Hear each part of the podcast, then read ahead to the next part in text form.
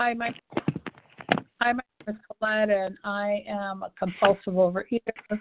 And typically, I'm more likely to call myself a food addict. Um, only and that just helps me to identify myself um, differently uh, because my behavior is very, very addictive. So, anyways, um, I would like to start the evening by wishing everyone a beautiful Mother's Day. Um, and I've been thinking a lot about everyone out there in this fellowship, and, and I've been in this fellowship since I was 19 years old, on and off, you know, pushing back. Maybe I don't want to be here. Maybe I could find an easier, softer way. Maybe it took too much of a commitment. Maybe I didn't want to do what I needed to do for recovery at that time. So, um, although I, I'm, I'm going to turn 70 this year, so that means I've been in these rooms um, over 50 years. And I'm very, very grateful that I get to find this kind of way of looking at life at the age of 18, 19, because it sort of gave me a way to navigate through life. Um, just for the record, um, I have maintained a 100 pound weight loss. Um, my food plan is is that I don't eat any white flour or any sugar um, or anything in between. I eat three meals a day, um, and it's good, healthy food, good, wholesome, healthy food. And one of the one of the many things that helped me to get abstinent was when I started thinking about I was going to only eat food that, you know, that came directly from God that didn't come out of a box with 79 different ingredients. But um, I'm going to circle back. So I have a 100 pound weight loss. Um, I've been in this program a very long time. Whatever you hear here, what you, um, if if you like it, take what you like and leave the rest. This is just one person story, and I wanted to say um, this is one humble person story, but I'm not inherently humble. I was only ever truly humbled by this disease and my powerless over it. I this very arrogant, um, sort of worldly son, and from the time he was little, people said I should, I should, um, you know, humble him because he just was so cocksure of himself, and um, and I said, well, I, I, I don't think that's my job. I, I think life will humble him. Well, ultimately, he also um, as an addict, and he got plenty of humbling without me being that person. But I, I want to talk a little bit, um, and it's in my head, it's all mixed up together. Um, but maybe it won't sound that way. But I'm thinking about mothering and thinking about the mother that I had, and thinking about who I was and how I got here, and um, and um, how, in my opinion, how, in my opinion, my mother did a really bad job with me. Okay, and um, and that's a past opinion. Okay, that's the past talking here. So I was, but then we get to step four. Because step four told me I had to take an inventory, right? And so when I'm going to take an inventory, um, the goal of the inventory, of course, is to take a, a fearless and searching moral inventory of ourselves, right? Well, my many first inventories, the ones on paper and the ones in my mind and heart, presented me as a victim in this very terrible household that treated me very badly. And there was some of that. There was a lot of that, really, right? And things such as um, you know but but now i understand a lot of what she was trying to do was to protect me from this disease and the way the world would see me in this disease or my only my own inability to to live my best and higher self. So she was just a mother who had eight kids who had her own health mental health problems who married an addict and I'm her fourth kid, and I come out and I have colic. And I have really bad colic, and it's the only story I've ever heard of my baby dumb was, well, you had colic. I didn't know what to do with you, and so I put you in the chair and you cried, and I would bake. So there's that first part of my little life is my mother is baking and I'm screaming. Right? So it's like a movie scene there, you know, poor neglected baby. And life moving forward in life, it was a household of, of scarcity. Um, and being a household of scarcity, my response to the scarcity was to go and get what I wanted. Um, and if I had stuff, you know, if you didn't get there first, you didn't get it. You know, so if you didn't get first to the party, you didn't get the food. So I'm I'm just a I've always been that type of I'm going to go get what I want because I'm an addict, right? So I want what I want when I want it. so I can tell you stories about my parents and my mother in particular, and you know how um, I got the message from her. I'm not saying she gave me the message. I got the message from her that I wasn't going to be loved unless I conformed to some standard of weight and food, etc. As a mother today, I understand that perhaps she saw things through the eyes of the kind of suffering that I would probably endure and did endure because of the morbid obesity. So there's that little part with my mother right here. So, you know, she did things. There's no money in the house, but she manages to find the money to send me to a diet doctor. And then I get speed, and then I get um downers, and you know, then she finds the money for me to go to Weight Watchers, and there's no money in the house, but you know, you got to eat this certain food for Weight Watchers, and I, of course, found the money for whatever treat, sweet, um, uh, at some icy, creamy place that I would go to after the meeting. So, but without any of the stuff that my mother did or didn't do, I I remember walking the neighborhood, and um, if people were out barbecuing, I'd go up to their back fence and just try to look like a little orphan with my cute little brother and say, "What are you cooking? What are you cooking?" And I just feel like I, I was in an eternal state of if I'm cute enough and I go trick or treating, people will. Uh, now I don't mean real trick or treating. I just go see the old ladies in the neighborhood, so they would give me money so I could buy food, or I would take my brother's money, and this, this is like a little movie scene, right? So take money off my brother's tables and go around the corner to the diner. Now I'm no more than ten years old, and I think I'm a fancy smancy lady up at this little urban diner where they had pies that went around on this thing inside windows, and it was just like so glorious to me all these different flavors and sights, and I'd sit at the little counter with the stolen money.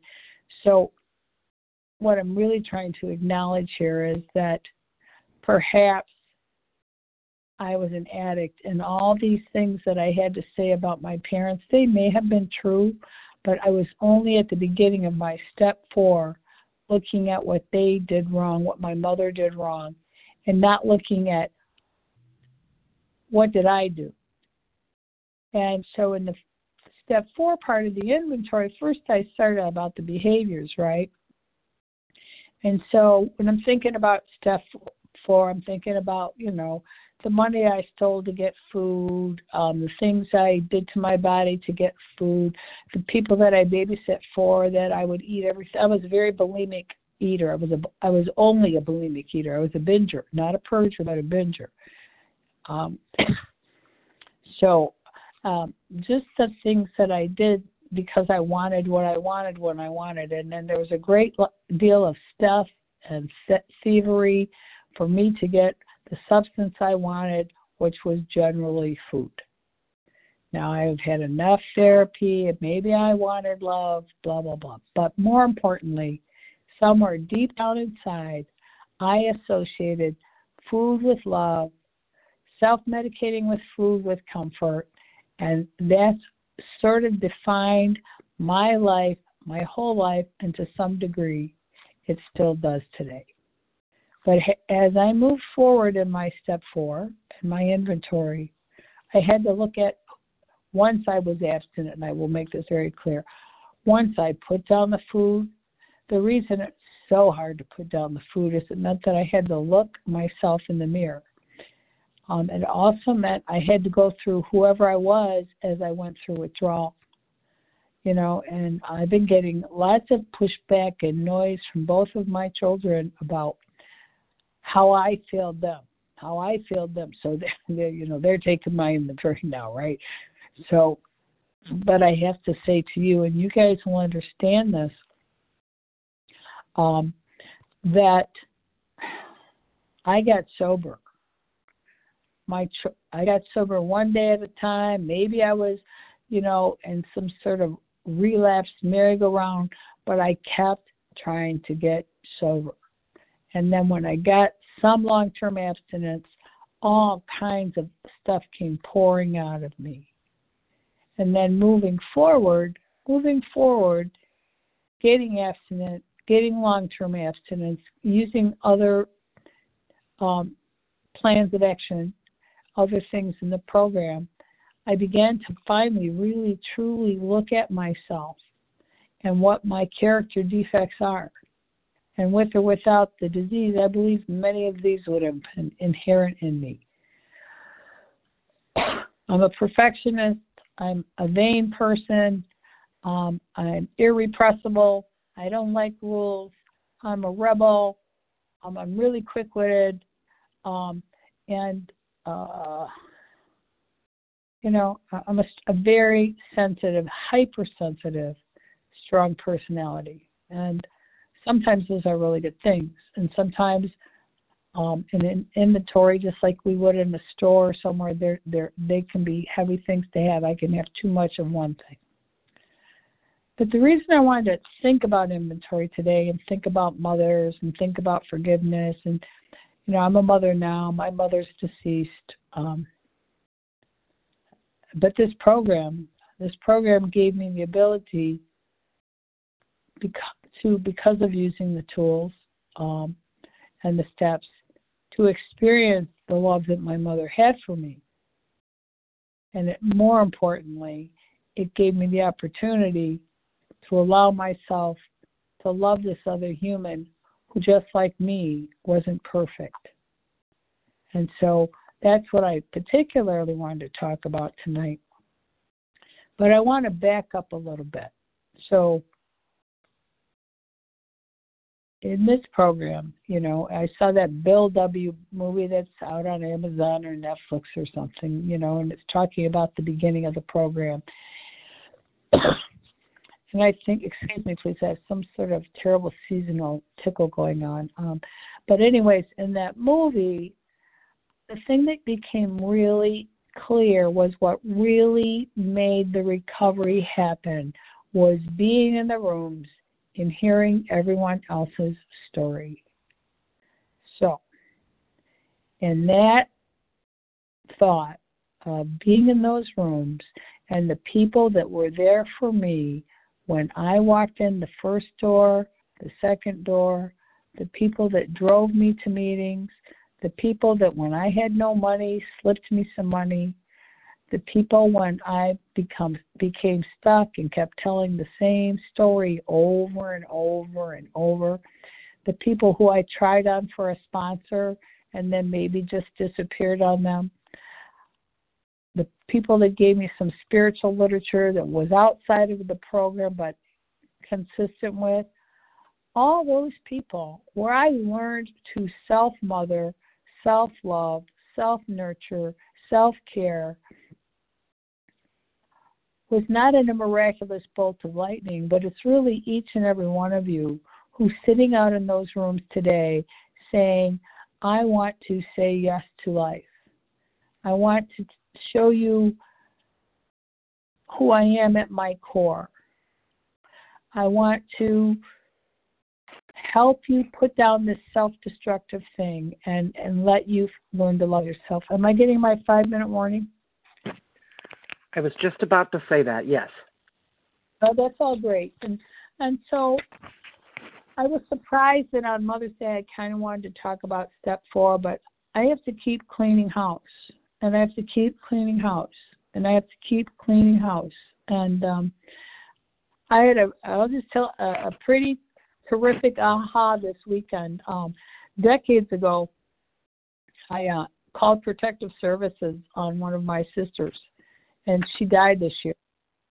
And it's all coming to light in family drama, trauma, and it was a righteous and good choice ultimately.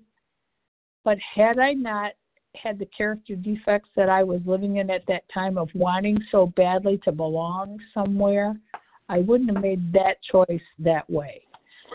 Um, and I was glad for that awareness, Teddy, but it was hard. But I'm just going to sort of slow down right now and circle back. How do I do this thing? How do I live with my mother, my children? I have a very big, big struggle going on with one of my children. One of them is an addict. And when I call my sponsor, she same sponsor for over 20 years. Um, she gets me to Doctor Al- Alcoholic Addict, and she said, you know, ultimately all this says is God bless them and change me. Bless them and change me. And acceptance is the answer to all my problems today. When I am disturbed, it is because I find some person, place, thing, or situation, some fact of my life unacceptable to me. What needs to be changed in me in my attitudes. That's what needs to be changed. I had to change my attitudes about food. I had to change my attitudes about the number on the scale. I had to change my attitude about everything else in my world, or I'm going to lose my mind and I'll be sick with it. And I can be an addict about many other things besides food. It was just that was my first drug. So I'm just grateful to be here. I have a right to be here. You guys welcomed me here and made me feel welcome and in this nourishing, accepting place that said all I had to do to belong was a desire to stop eating compulsively. And that's a message for some reason I didn't get from my mother, but because of you guys, I can hear it from her. And it is my high and holy prayer that someday my children will be able to hear the same thing that they are loved and perfect and um but it's only by cleaning our own side of the street up that we can or that I found that place. So thank you very much and I appreciate you having me.